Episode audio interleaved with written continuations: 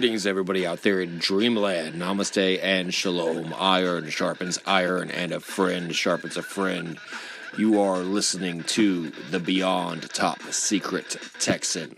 I am the Beyond Top Secret Texan, broadcasting to you from the coast with the most, the Gulf Coast, the third coast of Texas.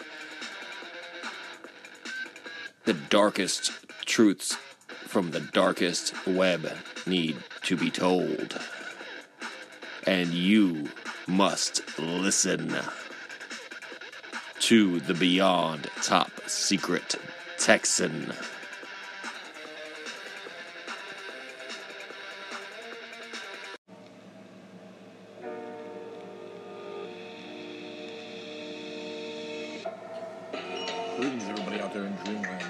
Shalom. Iron sharpens iron, and a friend sharpens a friend. Thank you all very much for tuning in to the another, another broadcast of the Beyond Top Secret Texan.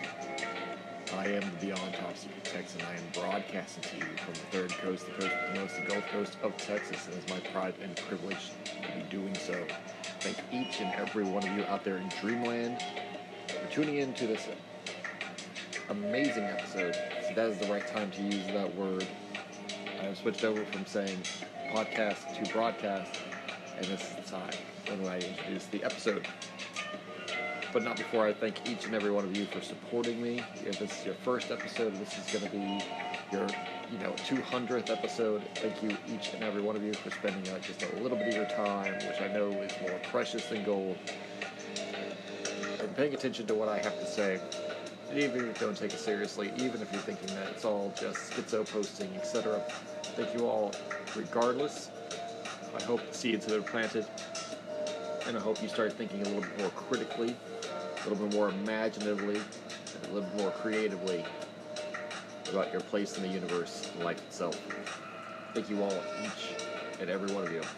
For those that like, share, and subscribe, definitely thank you those who share because this is a grassroots effort and it takes each and every one of you to spend at least five seconds with every new episode liking, sharing it on your social media, Twitter, Facebook, what have you, Instagram, etc., posting the links up wherever you can, uh, taking your time to share it with Reddit, etc wherever the kids are hanging out these days online.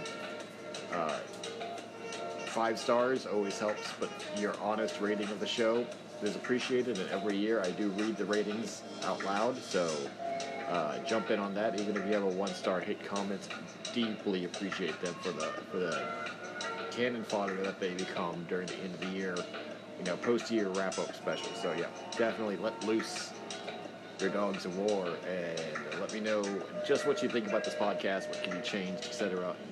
And use as many cuss words and hyperbole at, at hominem attacks as you possibly can. That's what makes those end of the year episodes so good. Is reading the hate mail and death threats, etc.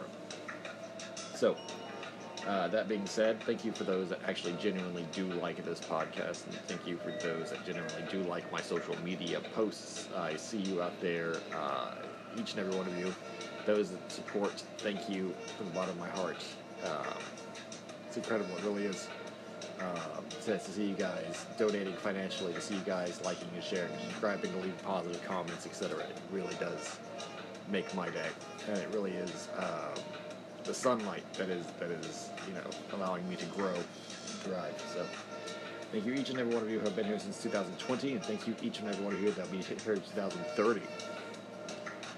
So, getting on with this episode, we're going to be talking about brainwashing, propaganda, information control, mass manipulation, and state control. That's right, everybody. We're going to be talking about brainwashing, propaganda, information control, mass manipulation, and state control. Once again, brainwashing, propaganda, information control, mass manipulation, and state control. And how they're all connected.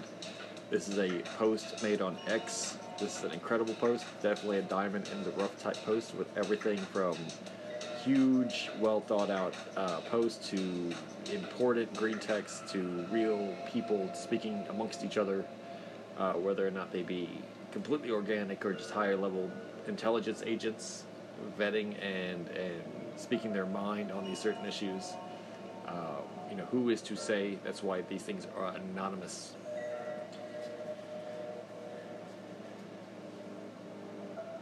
But to get into it, I'll be reading the posts. I'll be trying to include only the most relevant ones, of course, but I will not be editing or uh, censoring the posts I do read. I will be reading them as they are written by the author and just including them into the episode uh, you know, as they appear. I believe this is a very lengthy thread. It might take me near an hour or two hours to include everything, uh, but I will be trying to read it uh, quickly and to streamline it, but including all the relevant information. It has been added to since uh, I last saw it. I had this start on July 18th, 2023. It is now July 25th, 2023, so it has increased in size substantially since when I was eyeing it to the episode. So we'll be trying to dive into it and get to the bottom of it, regardless how long that takes. So let's get into it. First post by Anonymous, July 18th, 2023. Brainwashing, propaganda, information control, mass manipulation, and state control. Those are the keywords, the title. You can search that through 4chan archives to read this for yourself. I really hope X still pays attention to the world around him. How do you know you're not a victim of brainwashing or surreptitious manipulation by consumerism or political elites? Can you be sure your thoughts are your own and not a product of what you consume? How often do you pause and ask yourself, when and why did it start to believe this? In 1948, this film used to be shown to high school students to help them recognize when they were being manipulated. It's hard to imagine such a film being shown today at any age group because it seems that we no longer live in a society where forming your own views and thoughts is accepted. We see censorship and authoritarianism on the rise all across Western civilization. One issue is that people are inherently social creatures, due to our nature and history. We seek ways to fit into a collective because a collective offers levels of protection as well as a sense of belonging. Historically, it's been necessary to fit in and match the consensus of those around you. Otherwise, you would risk being ostracized, which would have made life exponentially more difficult, as well as survival. This inherent trait has also resulted in our species being extremely easy to control, as long as people feel like they're aligned with what's popular or what they perceive to be a consensus. In this thread, I'd like to discuss how information is used to control people, as well as how that information is curated by economic elites to promote specific agendas and narratives. Pic rel as an actual poster that was published in the UK, and it has a bunch of eyes and says "Secure under the watchful eyes of the state," and it's very Illuminati.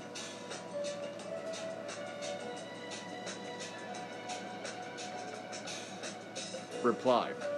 You're barking up the wrong tree, Anon. This place is a shithole full of larpers, shills, and insecure faggots who would rather look for things they can fight about to feel better about their miserable lives. It's not what it was in the past. You're suggesting manipulation to a group who all see themselves as infallible and like they hold some secret truth just by being themselves. They're some of the easiest to control, and it shows. Answer. It's not entirely unexpected, however. It doesn't mean I won't at least try to post something worth thinking about that includes some information that others may find interesting. I guess if even a couple of people take the time to pause and consider or participate in the discussion, then it'll be worth it, you know?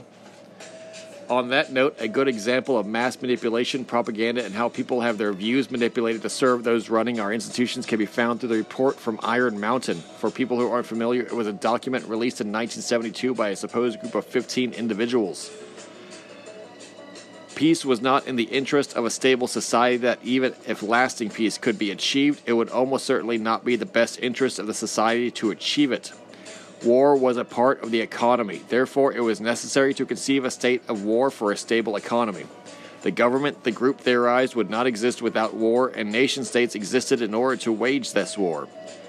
War served the vital function of diverting collective aggressions. They recommended credible substitutes and paying a blood price to emulate the economic functions of war. Prospective government devised alternatives to war, including reports of alien life forms, the reintroduction of a euphemized form of slavery, consistent with modern technology and political processes, and one deemed particularly promising in gaining the attention of the malleable masses the threat of gross pollution of the environment. It would seem that this is pretty accurate as well.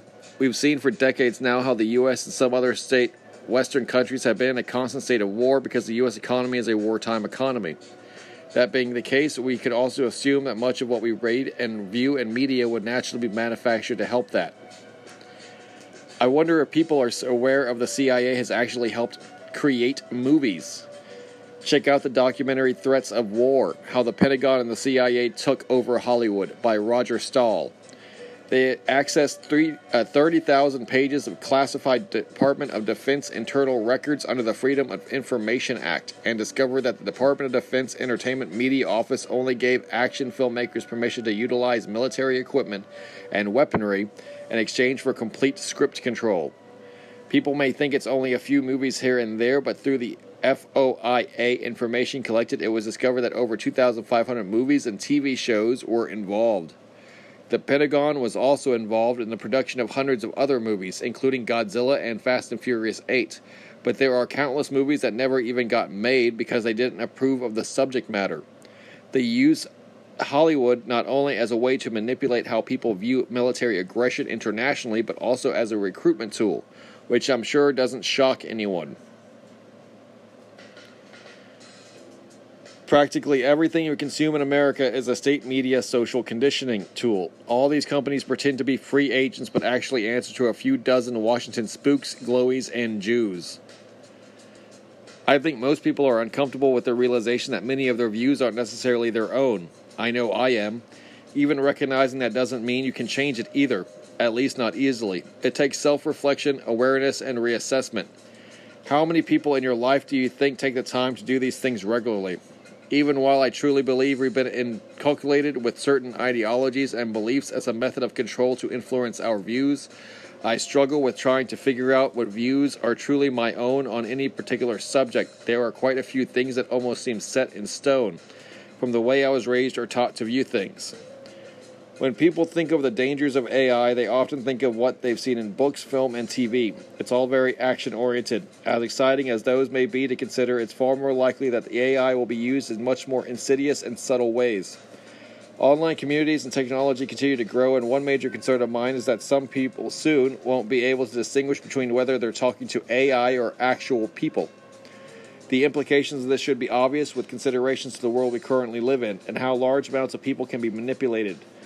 AI will be able to weaponize human behavior and make it so people begin to believe various narratives simply because they'll believe it will help them to match what they perceive to be the popular consensus, what they'll see as everyone around them believing or participating in.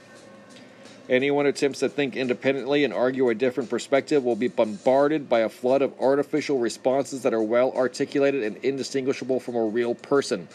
They will argue a point in large numbers and with incredible efficiency, making it appear as if vast amounts of people disagree with a person or idea or agree with themselves. They'll even be able to gaslight and provoke others to ostracize anyone who doesn't conform. Even if people realize this reality, they'll still be unable to determine at any given moment whether they're talking to an actual person who believes these things or an AI meant to create a new artificial consensus to promote a specific agenda. What's the solution?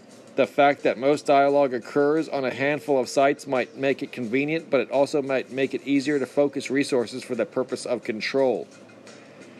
It's very common for intel agencies, particularly the CIA, to use journalists as assets or even embed agents within large media organizations. While the overall view of journalism has changed dramatically in more recent times, that hasn't always been the case. More importantly, while more informed people have developed a justified distrust of modern journalism, the average person has no idea what they're consuming. It's nothing more than fairy tales and fantasy in many cases. Journalists make it their job to dig for information and secrets. Historically, most people have been comfortable talking with journalists and providing them with information that they otherwise wouldn't disclose to others. Then there's also the most obvious and important reason, which is that people listen to journalists and place a tremendous amount of trust in the idea that they are being told the truth. That's why people should learn about Operation Mockingbird. Mockingbird was a project undertaken by the CIA where over 400 American journalists were working as direct assets for the CIA. This number doesn't even include international outlets. These outlets included all of the largest print and media, Senator Frank Church eventually created a committee known as the Church Committee in order to investigate potential government abuses of power. The CIA openly admitted to their manipulation of the mainstream media with the goal of controlling America's views as international and political issues. The CIA even published a book called Family Jewels, which details the illegal and questionable activities conducted by the CIA. the scary takeaway of this is that if you can be sure that this wasn't an isolated incident of the past, this same thing is going on to this very day.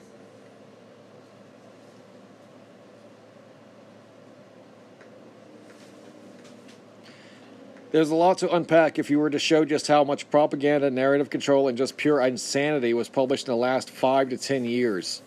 I can quickly think of half a dozen or more instances where media got caught lying or pushing false information. It's escalated to an alarming degree, and there's no signs of it slowing.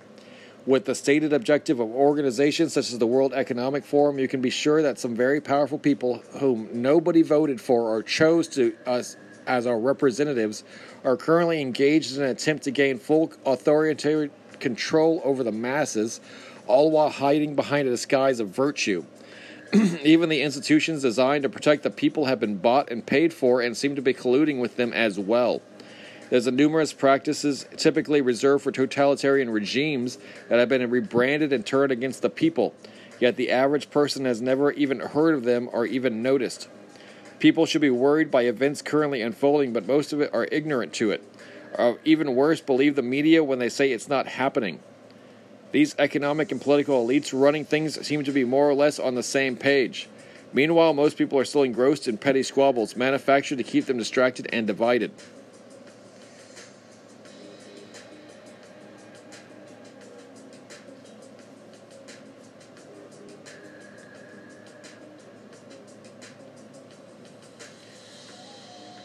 The Great Reset. You will own nothing and you'll be happy. That's not an optimistic prediction of some utopian future that's coming our way, it's a demand. Many people want to know what exactly their plan is by accomplishing this. What most of those same people don't know, however, is that you can actually read all about their plan right now. Klaus Schwab, the founder and current executive chairman of the World Economic Forum, has actually written a book that outlines exactly what his plans for the future are. The book is titled The Fourth Industrial Revolution. Our lives are moving towards an authoritarian controlled dystopian nightmare where everything and I do very much mean damn near everything will be based on a subscription model. You like season passes, don't you, Anon? Some of their short term goals are be complete as published in 2019 report funded by the WF titled The Future of Urban Consumer or Consumption in a 1.5 degrees Celsius World are truly crazy. Did you know that included in all of this is a uniform that all citizens, citizens will be required to wear?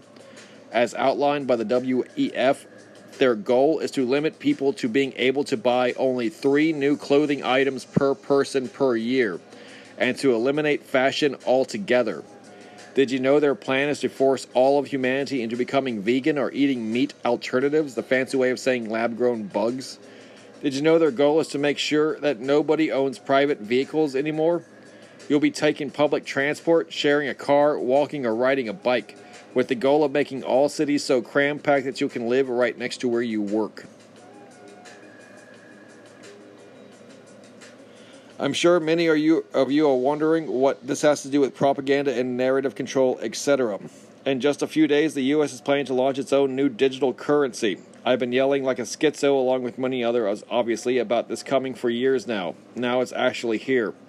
While they love to slap a veneer of convenience over top of it, saying that it's being done because it's the future and it will offer unparalleled convenience, the truth is far more sinister. It usually ends up being these days. Creating the digital currency is just the final step, with the end goal being the elimination of physical currency altogether. Once they successfully eliminate physical currency from our society, you may as well kiss your ass goodbye because it's game over.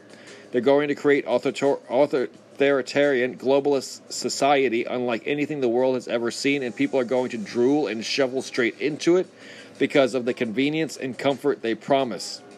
They always keep their promises. Currently, people think that the only China has a social, social credit system. However, that's not actually true.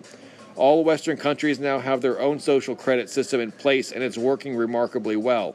In fact, it's working so well that's why the WEF's plans are still moving forward unimpeded. The Western version of the social credit score looks a little bit different, though, instead of how it operates in places like China. where citizens are tagged with a score. In the West, it's corporations that are being tagged with a social credit score. This score is known as a corporations as an ESG score. ESG stands for environmental, social, and governance. Ever wonder why woke stuff continues to get pushed even though it continually fails and bombs? This ESG score. The solution will be to abandon the entirely fake and gay internet, just like many of us abandoned TV years ago. Maybe we will move to a different medium. Eventually, the controllers will follow us there and flood the zone with shit as they always do, but it's still something to look forward to. We move on, they play catch up. They shit in our pool, we move on again. Maybe we can only talk to people in real life, face to face, and assume any electronic medium is artificial, trying to make us buy stuff and brainwash us, and we only use it briefly as a tool for necessity. In fact, if you pay attention to people IRL, you will notice that with their wealthy elite types, including their children, are not glued to their smartphones. They rarely look at them unless they are making a call or making a transaction or similar as a tool. The people who are completely glued to their screens, constantly scrolling TikTok deep in a hypnotic trance, they are the working classes, the poor, anxiety riddled, medicated up to their eyeballs, poisoned, brainwashed, enslaved masses. Pay attention IRL, pay less attention online. Your attention is your currency and it's very valuable, Anon. Increase so. So you give it away much more sparingly and with great discretion. With the digital currency being the only option available, people will be put into a position where they make any statement that is too inflammatory, or if their track purchases demonstrate that they support companies with a low ESG score, the government will have the option to make it so that you're unable to access your currency. Think about that for a moment. In addition, with every purchase you ever make fully tracked through a digital currency purchasing system, the government will now every penny you earn, or will know every penny you earn or spend it at all times as well as a fully itemized list of what it was you bought. I'm sure people can see how these con- uh, countless possibilities where it removes power from people and gives corporations and government complete and total control over your life. Have you ever been buying things from a company with a low ESG? Well, Meme Corporation finds that because you don't fall in line as you should, you may not be the best candidate to hire.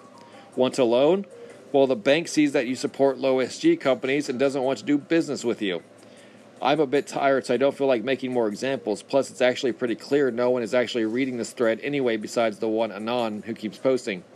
It's a shame that apathy seems to rule the world now. When the time comes, people will all scream like retards. How did it happen? How did it come to this? It won't even be worth explaining to them at that point. Just eat your bug bar and laugh as you walk away.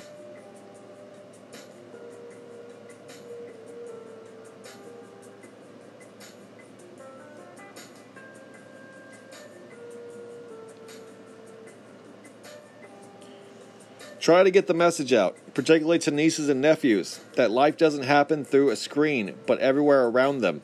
Of course, you know how kids can be. It's something they will have to figure out on their own.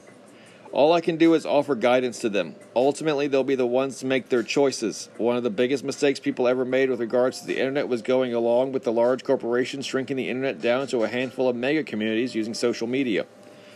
Once they began placing speech restriction laws, as we're seeing them do in many countries around the world at this very moment, the ability to openly share information discuss things that go against the designated narratives will either vanish completely or move to underground communities that are tightly controlled.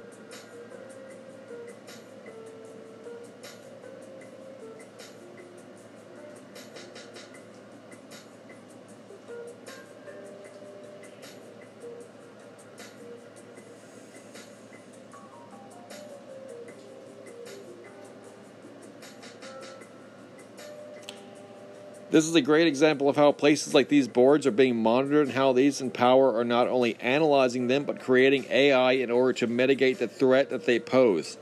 This is being done in an attempt to remove any dialogue that they see as a threat to their agenda or narrative. In the coming years, it will become increasingly more difficult for people to differentiate between whether they are talking to an actual person or whether they are engaged with an AI bot meant to promulgate a mainstream agenda. These AI will have nearly unlimited processing capabilities that's intrinsically tied to the internet, giving them access to all of the world's information. If you go talk with ChatGPT at this very moment, you can see in real time how it's been programmed to promote certain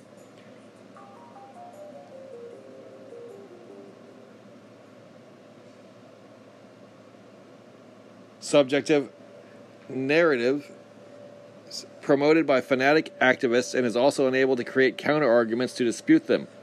It's not that these arguments don't exist either, it's that it's been programmed to outright not include them. This is something that everyone is capable of testing for themselves right now. One easy way of distinguishing between human and AI will be AI's reliance on making arguments from authority. As a type of aggregator that is able to communicate, they'll follow their programming to promote what they're told with countless links from authoritative mainstream sources while dismissing any support evidence to the contrary. People like to think that AI bots are nothing more than a meme, when in truth they're being developed at an alarming rate and will be widely deployed soon, if not already. Their goal will be to eliminate any beliefs or movements that run counter to the designated agendas and creations of artificial consensus in the minds of the normies. Many will support and celebrate this as a win for their side, but that's because they're myopic and lack the ability to conceptualize how it will inevitably be used against them in the future as well. In the U.S., the government has a long history of attempting to removing people's ability to express free speech. The first instance I can think of is this occurring would be the Sedition Act of 1798. This was signed into law by the President John Adams. The Sedition Act made it illegal to write, print, utter, or publish any false, scandalous, or malicious writing or writings against the government. The penalty for doing so was such a person being therefore convicted before any court of the United States having jurisdiction thereof shall be punished by a fine not exceeding $2,000 and by imprisonment not exceeding two years. It shouldn't need to be said that this was in direct violation of the Constitution's First Amendments. It also didn't matter, as the purpose was explicit and to silence them, anyone who didn't agree with them. For a while, this was the law of the land, and people were arrested and convicted for breaking this law. When Thomas Jefferson was elected in 1800, he said the law was a rod of iron to silence others. All those convicted under the act were pardoned and released as the law was justifiably eliminated.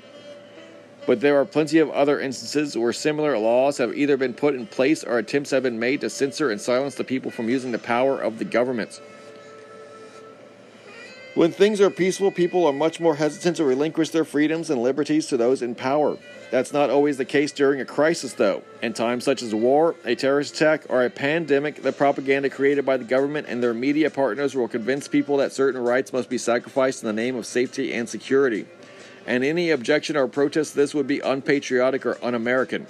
History again shows this to be the case even during the American Civil War. Throughout the war, newspapers with reporters and editors were arrested without due processes for opposing the draft, discouraging enlistments in the Union Army, or even criticizing the income tax. In the vast majority of instances, the government restrained the free press without any legal process. The most famous limit- limitation on individual speech resulted from Burnside's General Order Number 38 announcing that treason, express or implied, would not be tolerated. The order proclaimed that the habit of declaring sympathies for the enemy will not be allowed in this department, and that anyone violating the order would be imprisoned or sent beyond our lines into the lines of their friends. There's a lot which highlights how history often rhymes. Much of what's written shares many similarities ha- with how people act today. Nonetheless, the government seemed to that whatever was necessary to win the war was on the table. That included disregarding the First Amendment if that's what it took. In 1863, The Truth from an Honest Man essay, Lincoln himself justified violating the First Amendment by opposing the question of whether he should shoot a simple minded soldier boy who deserts, while I must not touch a hair of a wily agitator who induces him to desert. In April 1917, when the U.S. entered the World War, President Woodrow Wilson declared that Germany had fulfilled our unsuspecting community and even our offices of government with spies and set criminal intrigues everywhere afoot against our national unity. Using this, he then went on to pass the Espionage Act of 1917. This law gave the DOJ the power to charge individuals from disloyalty and gave the Postmaster General the power to restrict mail. The Supreme Court, whose very job is to interpret and uphold the Constitution, not only failed to protect free speech, but furthered its degradation following the 1919 case of Schenck versus the United States. They ruled that Schenck posed a clear and present danger after he distributed its leaflets, thus suggesting that military drafts were a form of involuntary servitude, which it unequivocally is and therefore the draft was in violation of the 13th Amendment. The Schenck case inspired the now infamous shouting fire in a theater statement to justify suppression of free speech culturally. According to the Foundation for Individual Rights and the expression of the Espionage Act, saw 2,168 people prosecuted by the end of the war. Out of all those, 1,055 of these people would be convicted and punished with fines up to $10,000 and up to 20 years of imprisonment. After the attack on Pearl Harbor, the U.S. entered World War II. At that time, President Franklin Roosevelt signed Executive Order 8985 which established the Office of Censorship, which doesn't sound ominous at all. Without approval from Congress, Roosevelt gave the direction of the Office of Censorship the power to censor international communications at his absolute discretion. For this, we have the National Archives, who keeps records of such shenanigans say, saying on December 8, 1941, the Secretary of War ordered Corps area commanders to inaugurate censorship of telephone and telegraph wires crossing international borders. Three days later, FBI Director J. Edgar Hoover, on presidential authority, helped set up a postal censorship program to be carried out by the War Department. He was ordered to hold his, this temporary position until a civilian replacement could be chosen. Thankfully, the Office of Censorship was abolished in 1945 but the relationship between the government and the press, and by extension people's free speech, was about to change forever in the coming years with the introduction of television news directly broadcasting into people's homes. Now it will be possible for any event to be recorded and to shown to millions of people in the comfort of their own living rooms. When the Vietnam War began, most people had TVs. People were expecting to get a glimpse of what they had previously only ever heard about on the radio, but that didn't end up being the case. Here's an article from the Harvard Crimson, which is titled Vietnam a Censored War. Only about 22% of all television reports from Vietnam before 1968 showed actual combat, and often this was minimal a few incoming mortar rounds or a crackle of sniper fire in the distance. What was actually happening was something still practiced to this day, in which a new form of censorship was created using media as the mouthpiece. What we began to see was a non critical reporting taking the place of outright censorship. The reason was simple. During the Vietnam War, U.S. troops were do- doing just fine until reporters showed up. Then they started beaming all sorts of gory pictures back home, and where lots of people who had been watching game shows decided to begin protesting. Once people were able to see war, once they had finally had a chance to witness what propaganda reels of the past never showed, what veterans at previous wars had whispered to loved ones alone, and moments of vulnerability, sharing the scars their battles left behind, they didn't have the stomach for it. The people were now waking up to the truth of war, so the government decided they needed to go back to sleep. What's interesting about this article, written in 1991, as you can tell, it was from a time when media trust was still high. As a whole, it seemed as if journalism still strove to serve the people. Those days are gone now. After Vietnam, the Pentagon Papers, and Watergate, a more cynical press emerged, one that was unwilling to cotton the government's request for non critical reporting.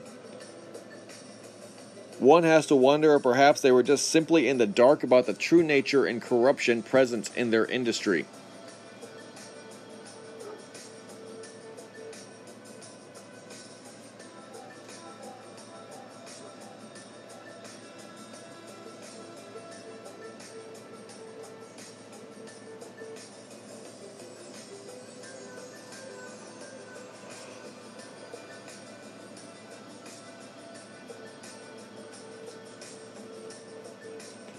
The first Gulf War was 43 days of combat with a quick United States victory.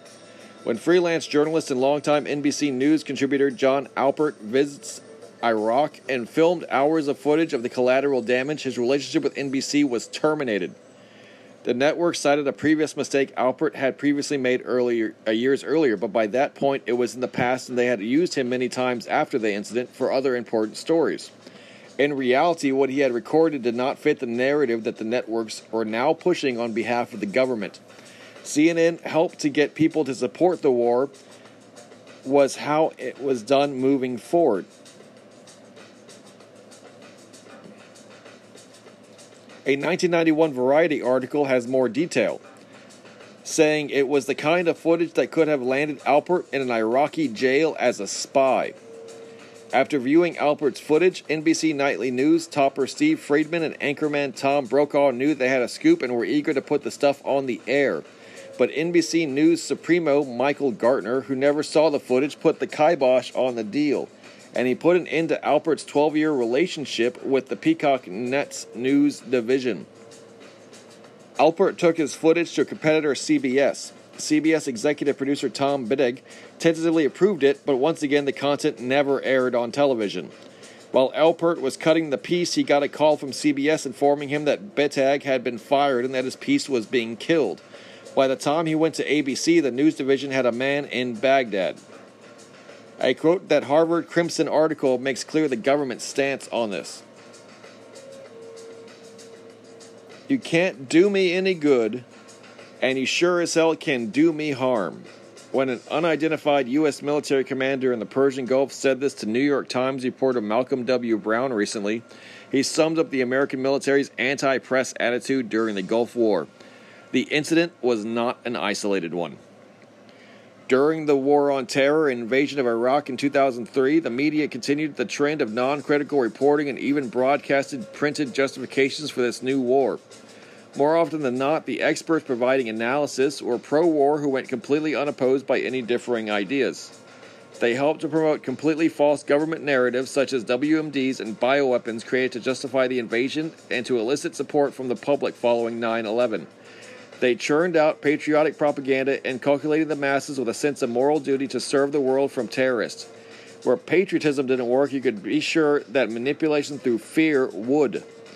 One excellent example of this was the color coded terror threat system that was plastered on every network and outlet. Whenever there was a contentious topic being discussed, you could almost be sure that the terror threat would suddenly be increased to orange or red. In a excerpt from a book titled When the Press Fails, we once again see the same old woulda shoulda. We have found a number of instances of coverage that was not as rigorous as it should have been. In some cases, information that was controversial then and seems questionable now was insufficiently qualified or allowed to stand unchallenged.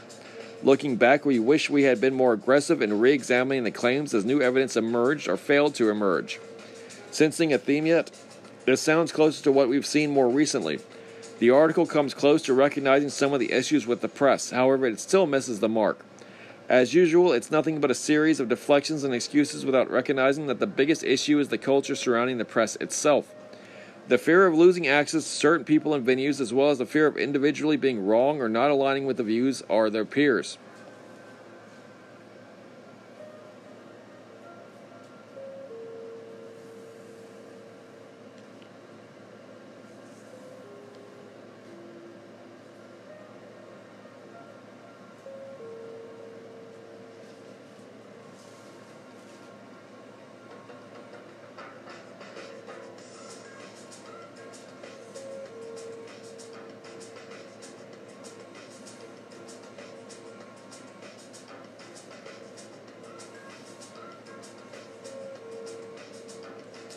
Required reading The Interdisciplinary Handbook of Perceptual Control Theory, Living Control Systems 4. Ever heard of the Disinformation Governance Board? You can read about this lovely dystopian nightmare that's recently been created here. Most people probably don't even know it exists. This is a new panel created by the Department of Homeland Security for the purpose of censorship. As the article states, the panel is designed to police misinformation, false information spread unintentionally, slash disinformation, false information spread intentionally, slash malinformation, factual information shared typically out of context with harmful intent, slash or, or that all allegedly threaten U.S. interests. They want to be the arbiters of truth. The actual truth, however, is just a cover up to protect their financial and political interests and those with corporate po- uh, partnership. It's really hard to conduct a war when people can ask questions or point out your lies. Don't forget the U.S. is a wartime economy that's dependent on conflict. Just check the report from Iron Mountain mentioned earlier to learn more. It's not some wacky conspiracy either. It's something taking place in current day society. Another step towards the globalist run authoritarian society that many have warned is approaching. They use COVID and the vaccine plus the fairy tales that they create themselves from the 2016 election of Russian manipulation as the reasoning they would weld this cudgel against free speech. DHS's mission to fight disinformation stemming from concerns about Russian influence in the 2016 presidential election began taking shape during the 2020 election and over efforts to shape discussion around vaccine policy during the coronavirus pandemic. Basically, they're using ghost stories as a way to create a world where no one can speak against them. They love to fearmonger and tell the public it's for your safety, but in reality, it's entirely to help expedite the agendas of those in power.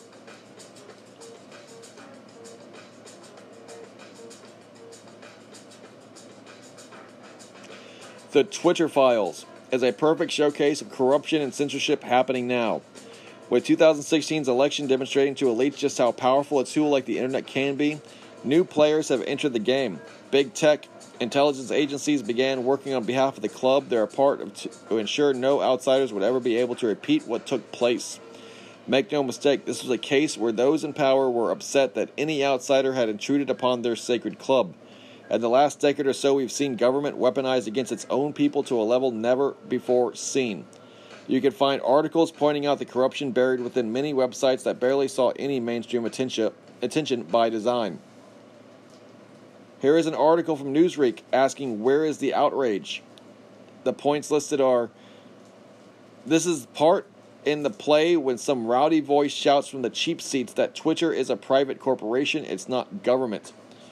True enough, but the government can't enlist a private citizen or corporation to undertake what the Constitution precludes it from doing. The evidence now is all out there. The FBI handed out top secret security clearances to Twitter employees, ostensibly without the weeks of extensive background checking that I and other top Justice Department officials had to undergo. Then, FBI officials created a special secure online portal for Twitter staff where the two sides could secretly exchange information about who was saying what on the platform and how that speech could be squelched in this virtual war room. The FBI made dozens of requests to censor political speech. Twitter chirpily complied.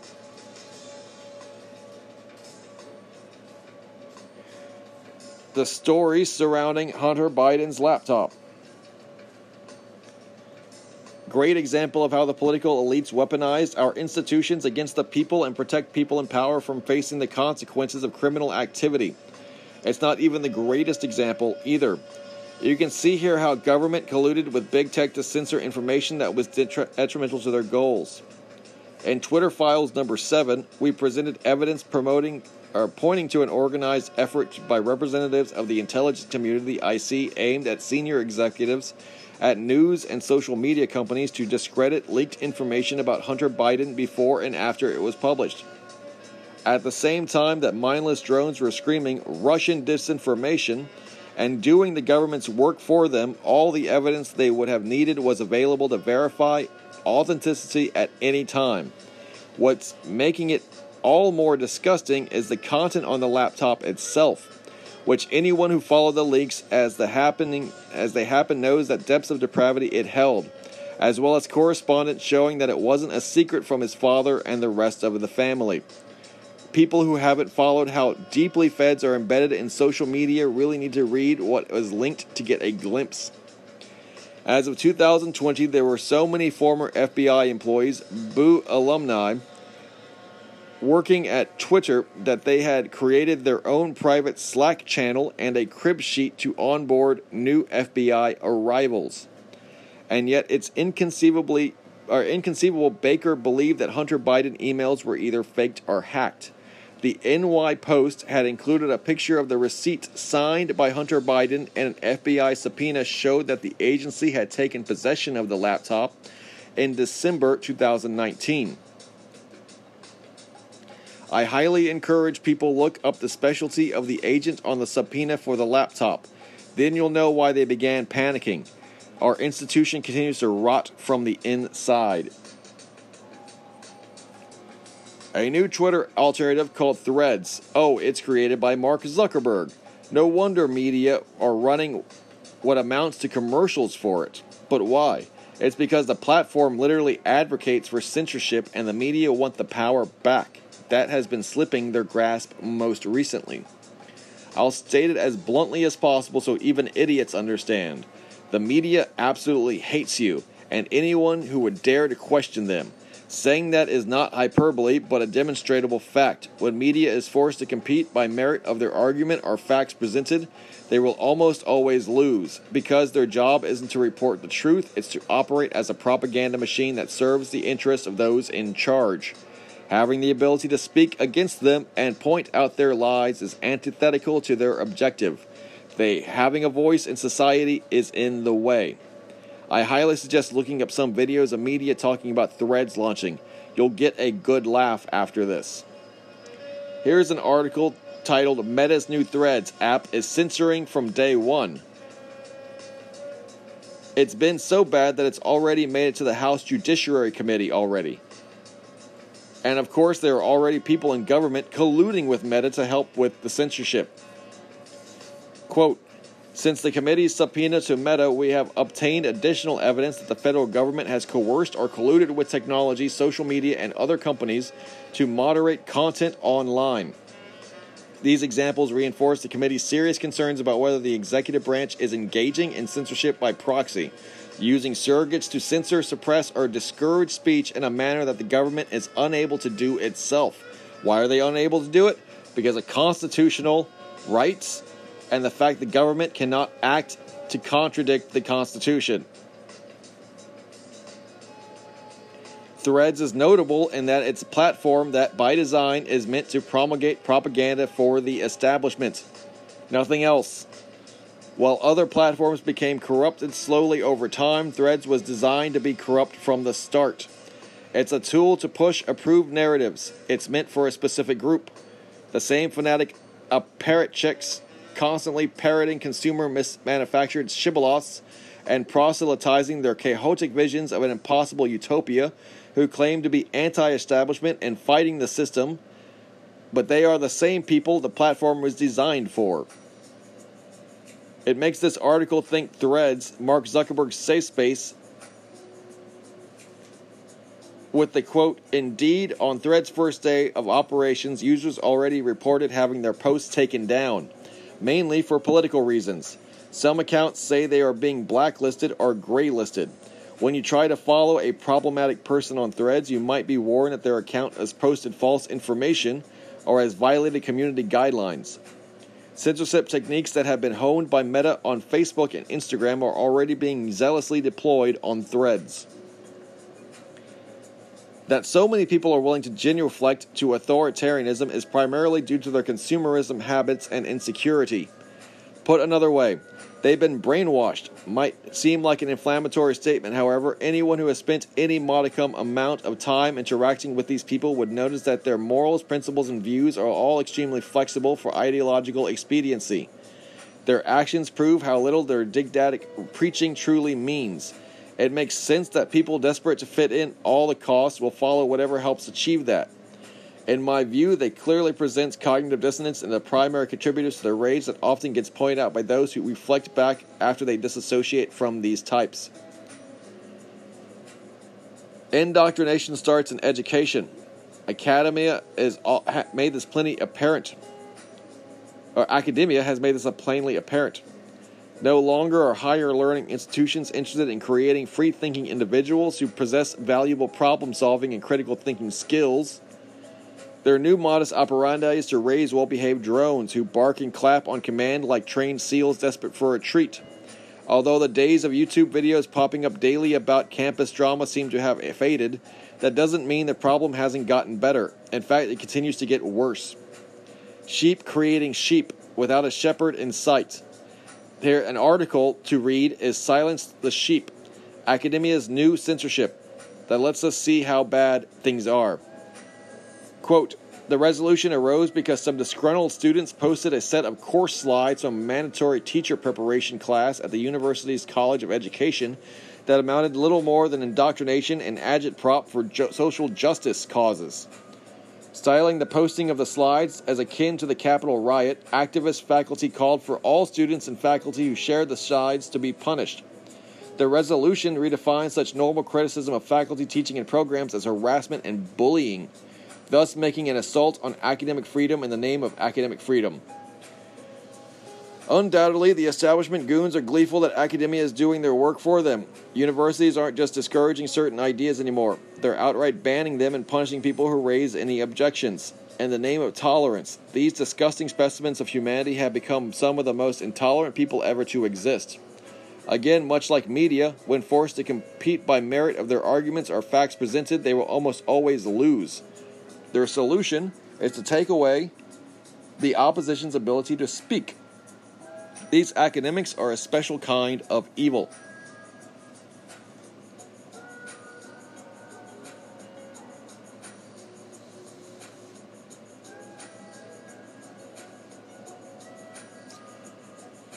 Intolerance is now embedded as a feature in nearly every academic institution. Strange, huh?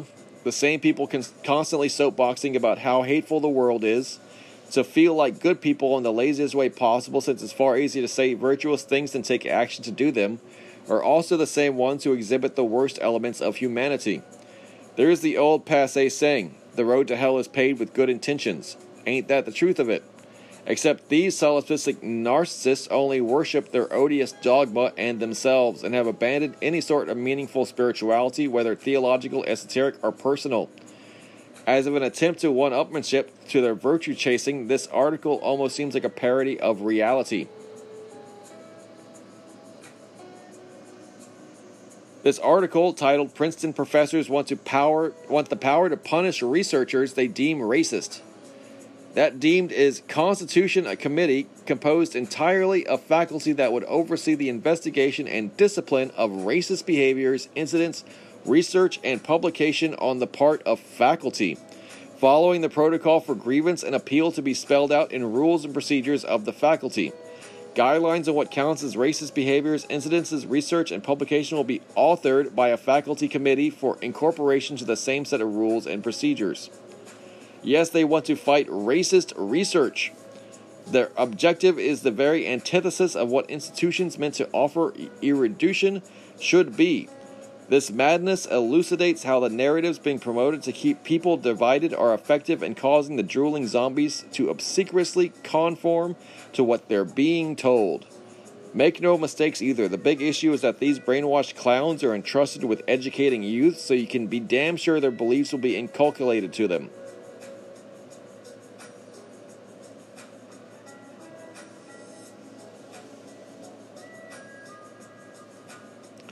Points made. You are not wrong. They are definitely trying to bring about some creepy technocratic utopian world order. 2. They desperately need us to believe they are capable of doing this, fear their perceived power, and obey them in order to make this work. 3. They are fucking retarded, and they will fuck this up. Disobey them, sabotage, drag your feet, and mock them. They will all fail. Pay enough attention to the propaganda so you know what the plan is and how to monkey wrench, but not so much that you fall prey to their fear mongering.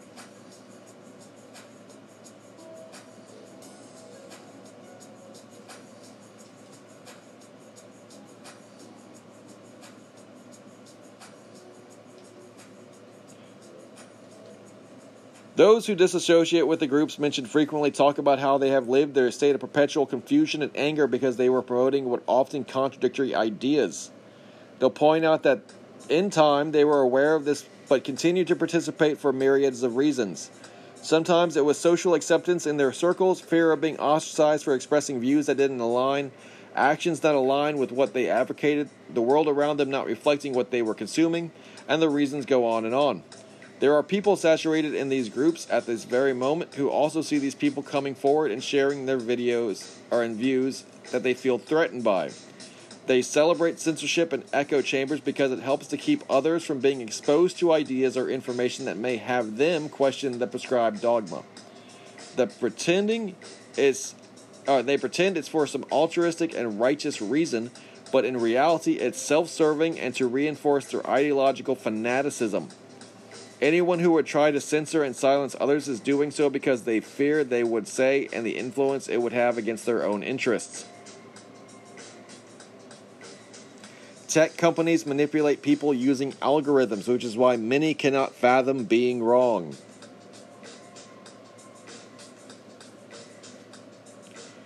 One of the most common ways that's used today to silence dissenting voices is information suppression.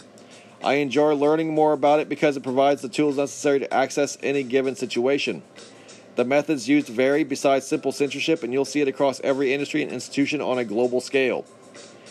It's also always a pleasant surprise when people within fields that are under heavy handed control stand up to powers that be and push back. While I typically lack the platform and following to reach a massive amount of people, these voices add up over time. New Zealand has been a country that's been interested in observing and following in the last few years. During COVID, they were one of the ones that took some of the more drastic measures. While most of the world has moved on, as of February of this year, they are still those attempting to break through the wall placed by those in power. Here's an example talking about COVID and the vaccine titled The Long Read Suppression of Information and Investigation in New Zealand is still continuing. Quote, one of the most effective ways to repress occupied populations is to cut out sources of information and remove the possibility of investigation. It's a bit long, but a good read when you spare time. One woman quoted within put things into perspective quite well. Quote, I truly expected some compassion and empathy. Instead, I was met with labels, accusations, and blocks. I'm sad to say the bulk of it has come from the Twitter medical community. I find it beyond hypocritical to support a vaccine and deny the existence of vaccine injured, especially with clear causation.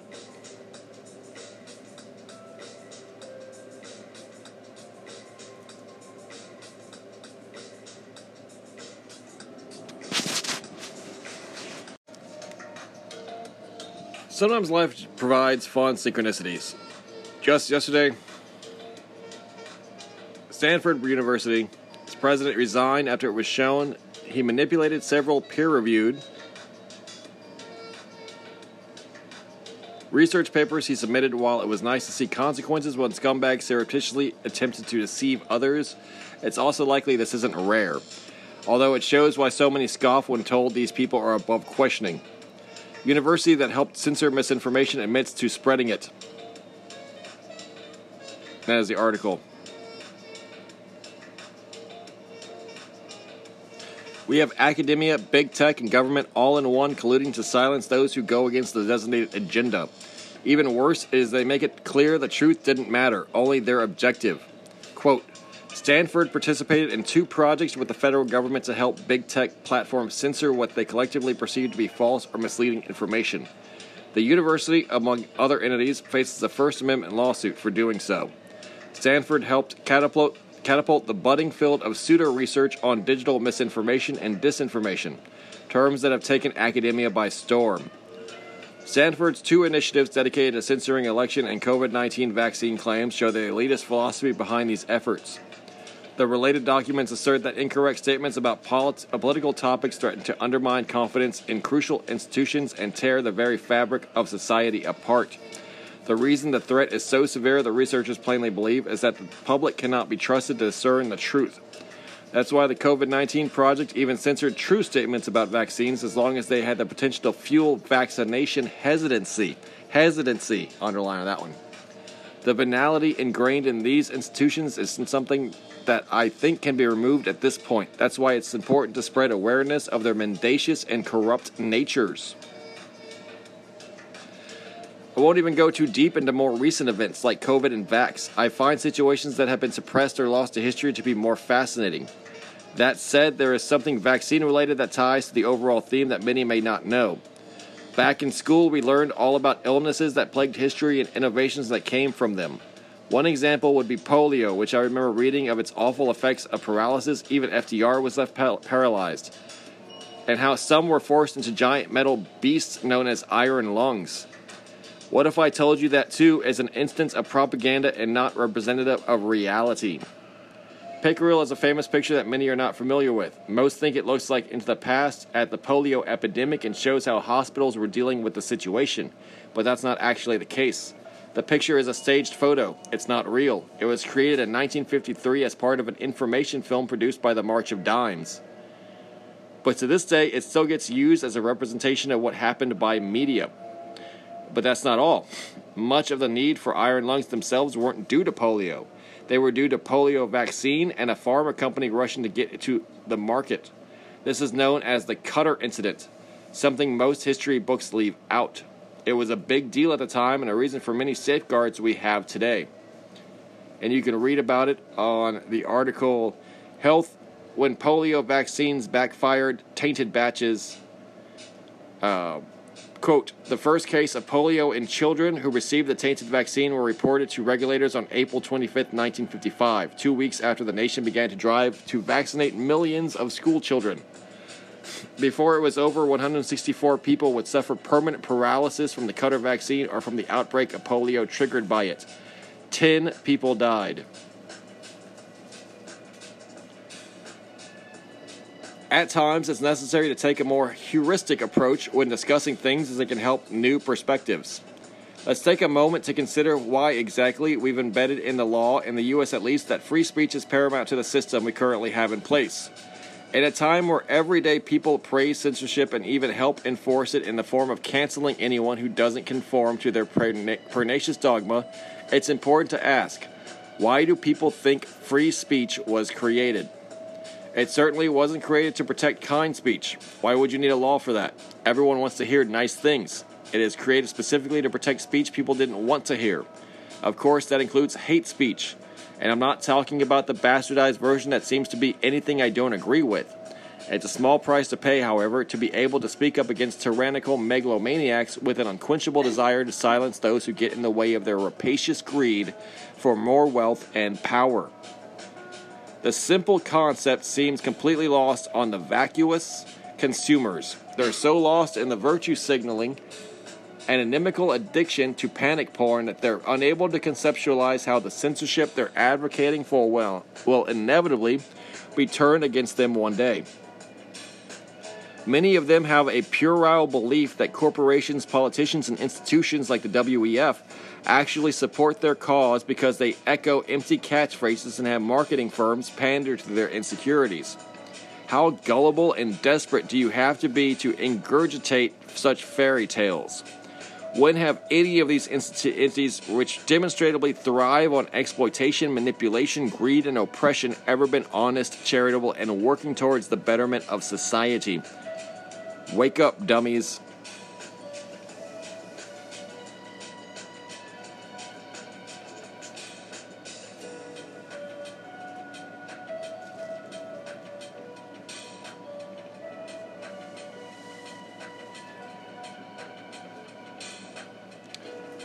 Just remember one thing and one thing only. They will never tell you the truth outright, not unless context allows plausibility to hide it, like when they admit that they sacrifice children under the guise of humor, and normies eat it up, thinking that it is an ironic joke. Because usually it'll be everything else. Every single excuse, argument, and theory they will present will be done in a fashion to lead you astray from the truth. This is why glowy shield threads are useful. You come to explore what they promote, and if you're skilled and knowledgeable on the topic, you will seldom see the correct answer. Just yesterday, there was a thread on Poll about how search engines are dying. Not a single one of idiots, glowies, and shills provided a solution. Anyone who's tech savvy knows that there's a way to force engines to work for you by typing in proper commands. The issue is that most normies don't know that. Hence, it's safe to kill engines or make them complex enough to filter out the majority of results. A similar case happens literally on every single topic. Sometimes some good anons come to drop truth pills, but they're usually ignored because the level of knowledge required to be able to grasp the context simply isn't present. Or because it's all shills getting paid to parrot propaganda at expense of the truth. I've seen time and time again someone write how race mixing, right, white whores are as usually assets grown to be perfect propaganda tools. Not a single idiot is willing to admit it. Same with these videos they make to promote outrage. They glow. Yet shills raid with armies trying to convince lurkers that it's real, and many of them sadly fall for it. What about OnlyFans then? How many are aware of its just armies of whores being on payroll by mafia in order to launder money? And that controllers and so called authorities are in on it because they get a cut. Just like examples above, this shit literally applies to everything they tell us economics, climate, immigration, occult, history, physics, and even how controllers operate. It's all bullshit. All of it. The first answer you dig into is never the correct answer. If you have ne- if you have that as a rule of truth, you're better than 90% of all other peoples. When you believe and trust nothing, it is open-minded enough to keep ideas and topics in mind for future connecting the dot situations, you'll be ahead of anyone. And that's the people that they fear. I get what kind of thread this is. I understand the implications behind it, but there are still lookers in 4chan, and I write it for them because long ago there were people like me who did the very same thing. I guess I'm paying penance for those few who did this before me. Sometimes one lurker reading this, that one comment is all it takes to make a change inside a real person. All answers are complex, sometimes too complex to be believable, but that's why it's so easy to hide the truth. The truth is stranger than fiction.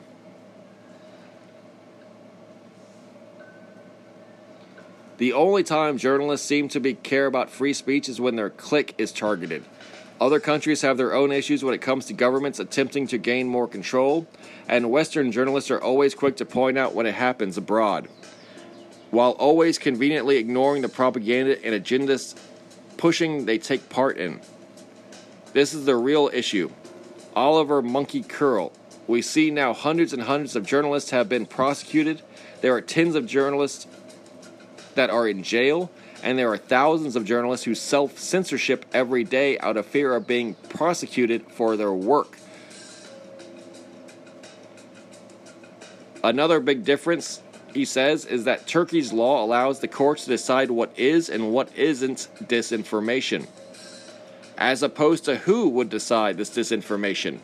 Journalists, this is what offends them. They see themselves as arbiters of what's true.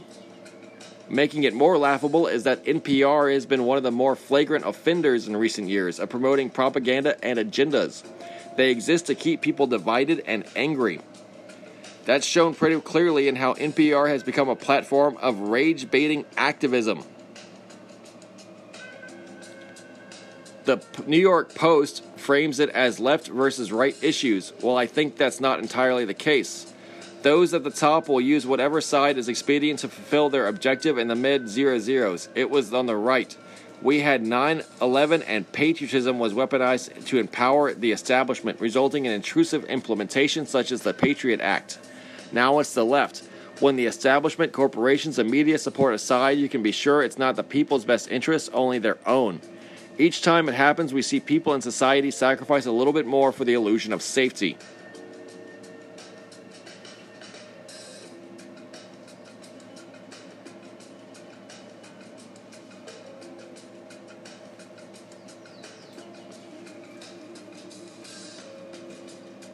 In 2013, in response to the FOIA requests, the CIA released 574 pages of emails between various national security reporters and the agency's public affairs office.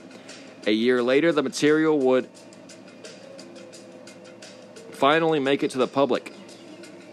These emails showed clearly how many prominent journalists were essentially serving as CIA assets by sending the agency detailed story notes and at times entire drafts of articles. To grasp how these relationships work and how agencies use media by dangling access above them like a carrot, it helps to see behind the curtain. This 2014 article gives us a chance. The CIA's mop up man, LA Times reporter, cleared stories with agency before publication. Published from The Intercept, 2014.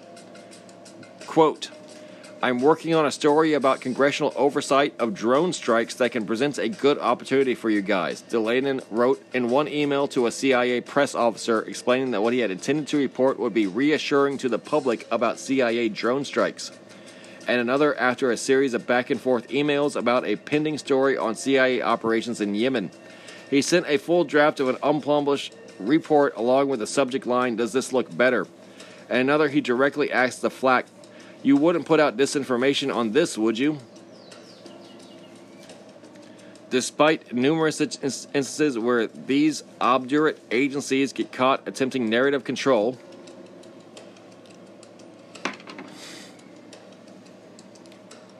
See Mockingbird, that hasn't impeded their desire to try. Knowing this, it brings us back to questions that we need to ask ourselves. Which views are my own and which are an illusion manufactured by unscrupulously bad actors? As Oscar Wilde accurately pointed out, most people are either people Their thoughts are someone else's opinions, their lives a mimicry, their passions a quotation. How many take the time to truly know themselves? Who are we really? Quote, It is easier to fool people than to convince them they have been fooled. Mark Twain.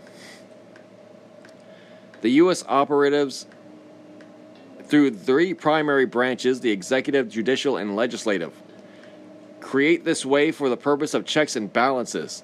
What happens then when there's a fourth branch added, a branch that circumvents these checks and balances in the name of security, and that operates by its own ambiguous rules while hiding behind a veil of secrecy? While you get what you have now with the military industrial complex and intelligence agencies. These entities have made it clear that serving the elite class that they are that they use security for public optics. This is shown through their actions. The CIA's murderous practices, disinformation campaigns, and interference in other countries still shape the world order and U.S. politics, published by The Intercept in 2020s. Quote, in the weeks before the 2016 presidential election, the most powerful former leaders of the CIA did everything they could to elect Hillary Clinton and defeat Donald Trump. Undermining the voice of Americans? Shocking. It wasn't necessarily political either. This is their objectives. As he has been true since President Harry Truman's creation of the CIA after World War II, interfering in other countries and dictating or changing their governments through campaigns of mass murder, military coups, arming guerrilla groups, the abolition of democracy, systematic disinformation, and the imposition of savage despots is regarded as divine right inherent to American exceptionalism. Anyone who questions that or worse opposes it and seeks to impede it, as the CIA perceived Trump was doing, is a suspect of loyalties at best and an enemy of the state at worst. People fully bought into their ghost stories too. One reason that people are so easy to control is because through the internet they lose sight of scale. While they're constantly bombarded with divisive rage bait by the media, they lose sight of the bigger picture. This is how they socially engineer a narrative in order to achieve their goals. With billions of people inhabiting our planet, it isn't exactly difficult to find what they're looking for. Not only should this help to show how big tech algorithms manipulate perceptions, it also shows they know what drives views, anger, and hate. One of the most prominent methods to keep people divided in recent years has been racial divisions. The average person who loses a sense of scale would think that these hate crimes are taking place at an alarming rate, or, of course, that they've been created ambiguously in the meaning this entails. Further blurring the lines, however, for all these stories of hate crimes that appear in the future. How many people take the time to actually follow up on them? I'm willing to guess it's a shockingly low number. Thankfully, there's actually a pretty easy way to keep track. The website is another useful tool. It's called fakehatecrimes.org. Fakehatecrimes.org. In it, there are hundreds of cases that have been promoted by media that ended up being hoaxes. Many of them made mainstream news, met with gasps and moral outrage, yet they were fake from the start. Why is it you don't see follow ups when they're exposed? Because it doesn't serve them. Their goal is division and distraction. Your rage is their product. There's a good book that you can read by Dr. Wilfred Reilly, aptly titled, quote unquote, Hate Crime Hoaxes. Here's a quick video of him making fun of Jussie Smollett. The world being sold to people isn't a reflection of real life. It only exists so they have justification to enact policies and control measures that further solidify their power and control over you. Do not buy what they're selling.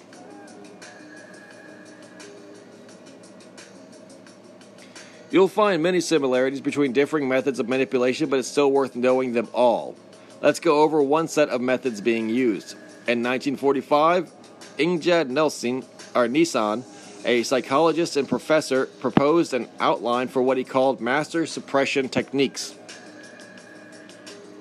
These were methods used for the purpose of silencing, humiliating, and suppressing any opposition. Years later, in 1970, the techniques would be refined and popularized by Berit Ås, another psychologist. I suspect they'll sound familiar, but understanding master suppression techniques is important to bringing awareness to others and disrupting their efficacy.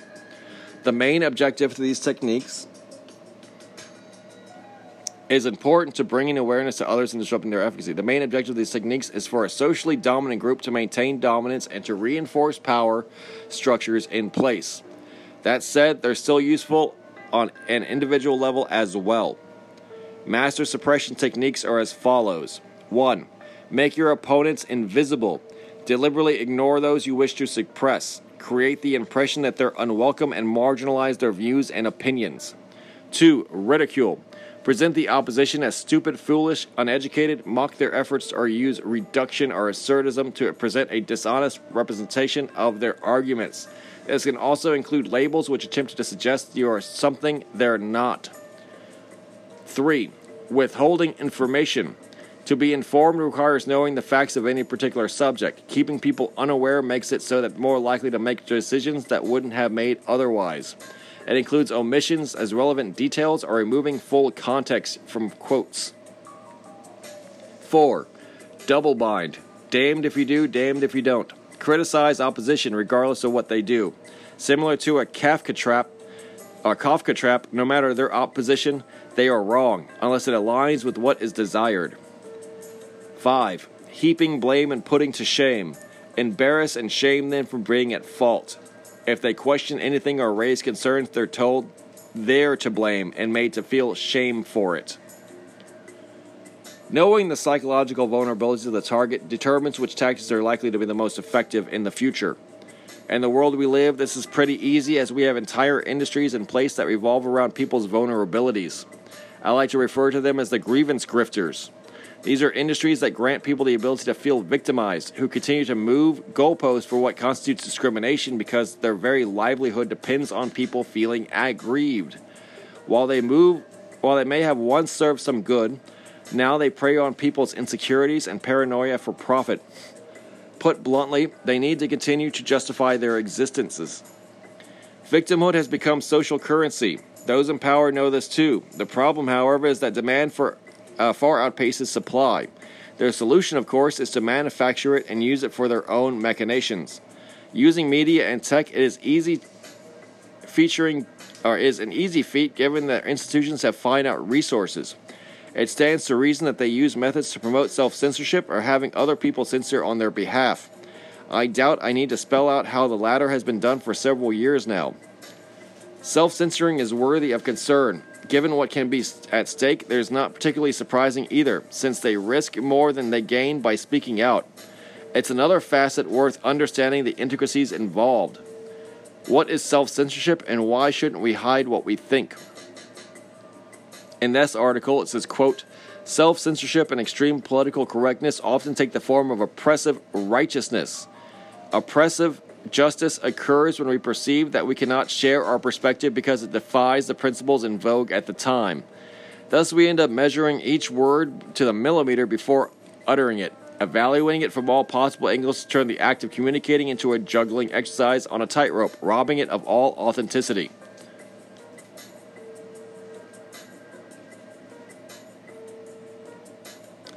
Required reading. The book titled In Sheep's Clothing Understanding and Dealing with Manipulative People by George K. Simon. It's easy to find a PDF version if you prefer to search it out yourself. I'm going to go into some more manipulation techniques that are commonly used, most of which are touched on in this book. But I figured I'd share the book first and give the synopsis so others don't have to go seek it out. Synopsis Dr. George Simon knows how people push your buttons. Your children, especially teens, are experts at it, as is your mate. A coworker may quietly undermine your efforts while professing to be helpful, or your boss may prey on your weaknesses. Manipulative people have two goals to win and to look good doing it. Often, those they abuse are only vaguely aware of what is happening to them. In this eye opening book, you'll also discover 4 reasons why victims have a hard time living abusive relationships. Power tactics manipulators use to push their own agendas and justify their behavior. Ways to redefine the rules of engagement between you and an abuser. How to spot potential weaknesses in your character that can set you up for manipulation. And 12 tools for personal empowerment to help you maintain greater strength in all relationships.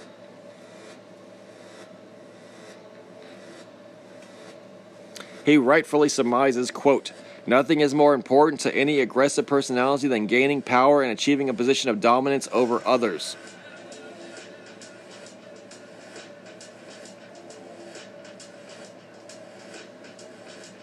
Some interesting facts.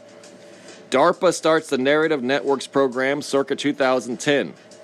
The head of DARPA becomes the head of Google, Regina Dugan, circa 2012. Google acquires every AI, AI company it can, circa 2014. And this can be found on Wikipedia list of mergers and acquisitions by Alphabet. When looking for Google, look for Alphabet.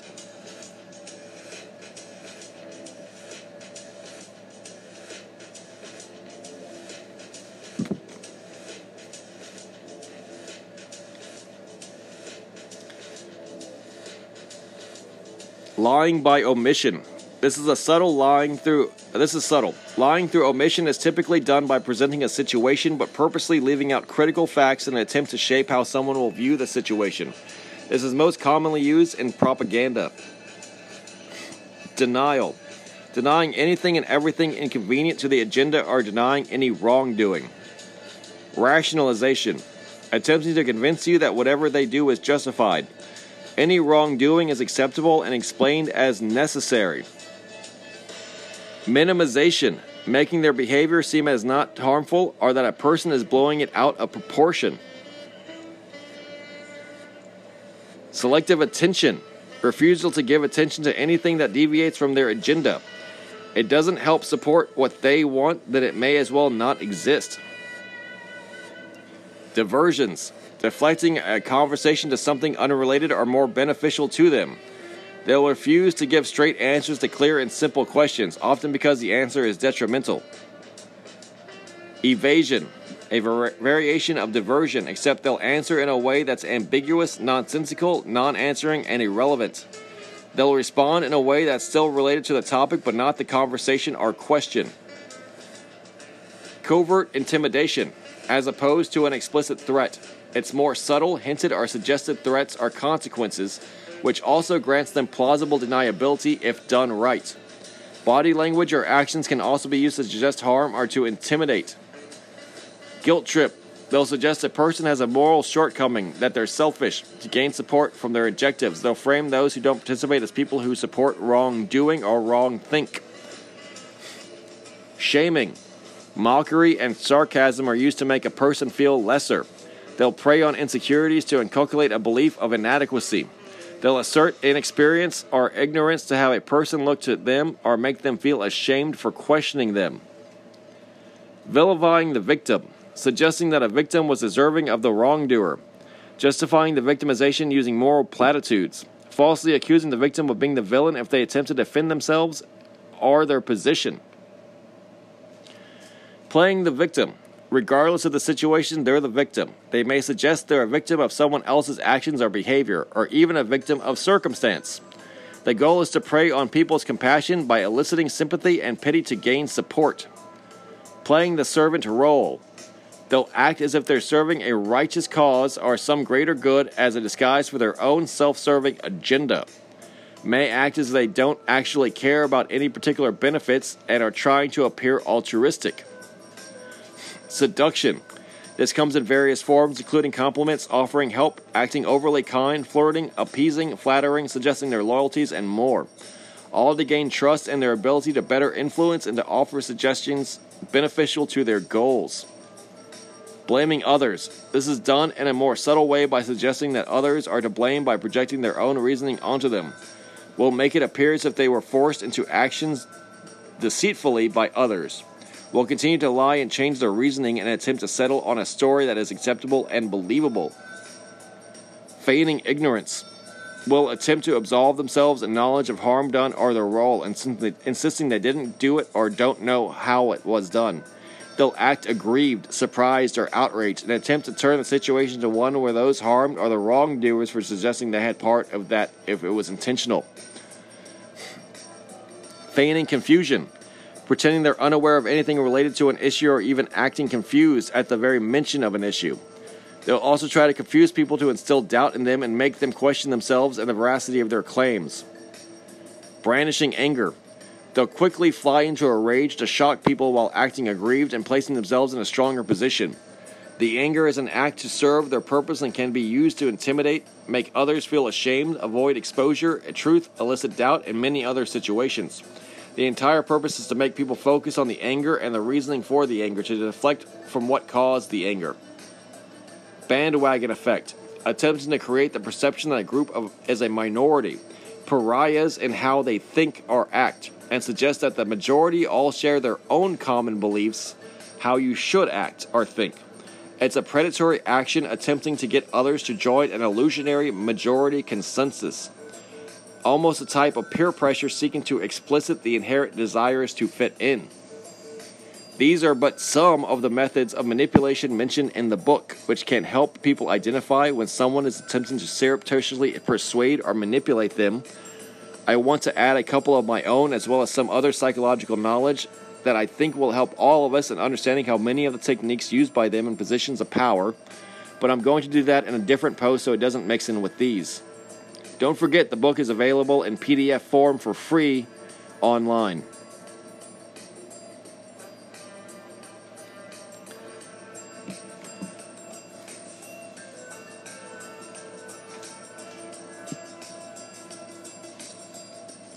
A couple of other methods I've observed that I feel should be included, which are typically used by groups promoting an agenda. An appeal to emotions, preying on people's emotional reactions to a particular subject. This can include anger, fear, sadness, compassion, etc. They will present a situation with an appeal to base emotions. No doubt people can think of countless examples of this being applied. The point is to remove rational thought and logic and instead encourage processing of what presented through an emotional lens to further their goal. For those who continue to apply logic, they will present a false image of them as uncaring, callous, evil, or in support of something they are not.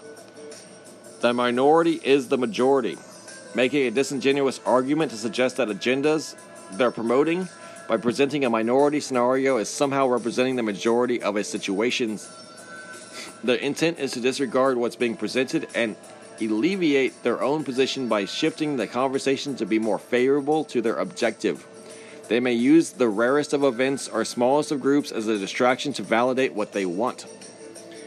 Binary argument, creating the illustration or the illusion of a situation being black and white. They'll remove the nuance inherent to the topic but strengthen a stance that may be untenable should it be included.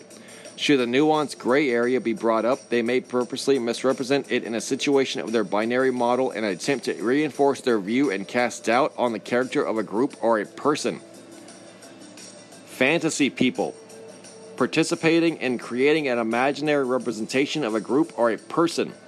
A false image is made that includes their morals, motives, thoughts, beliefs, intent, intelligence, objectives, feelings, and more, and presented as real. By presenting it an accurate representation, they can more easily justify what they're suggesting or promoting, and the group person will then shift focus to defending themselves.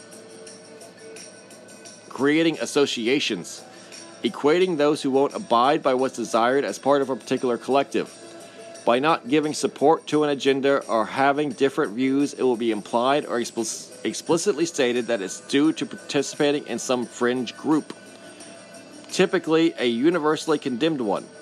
The connection will be created to question the character of the group person and devalue any ideas presented that they do not align with what's desired, as well as to gain a position of dominance in the conversation over the others. This also has the added effect of having a person group attempting to defend themselves or their ideas instead of furthering constructive dialogue.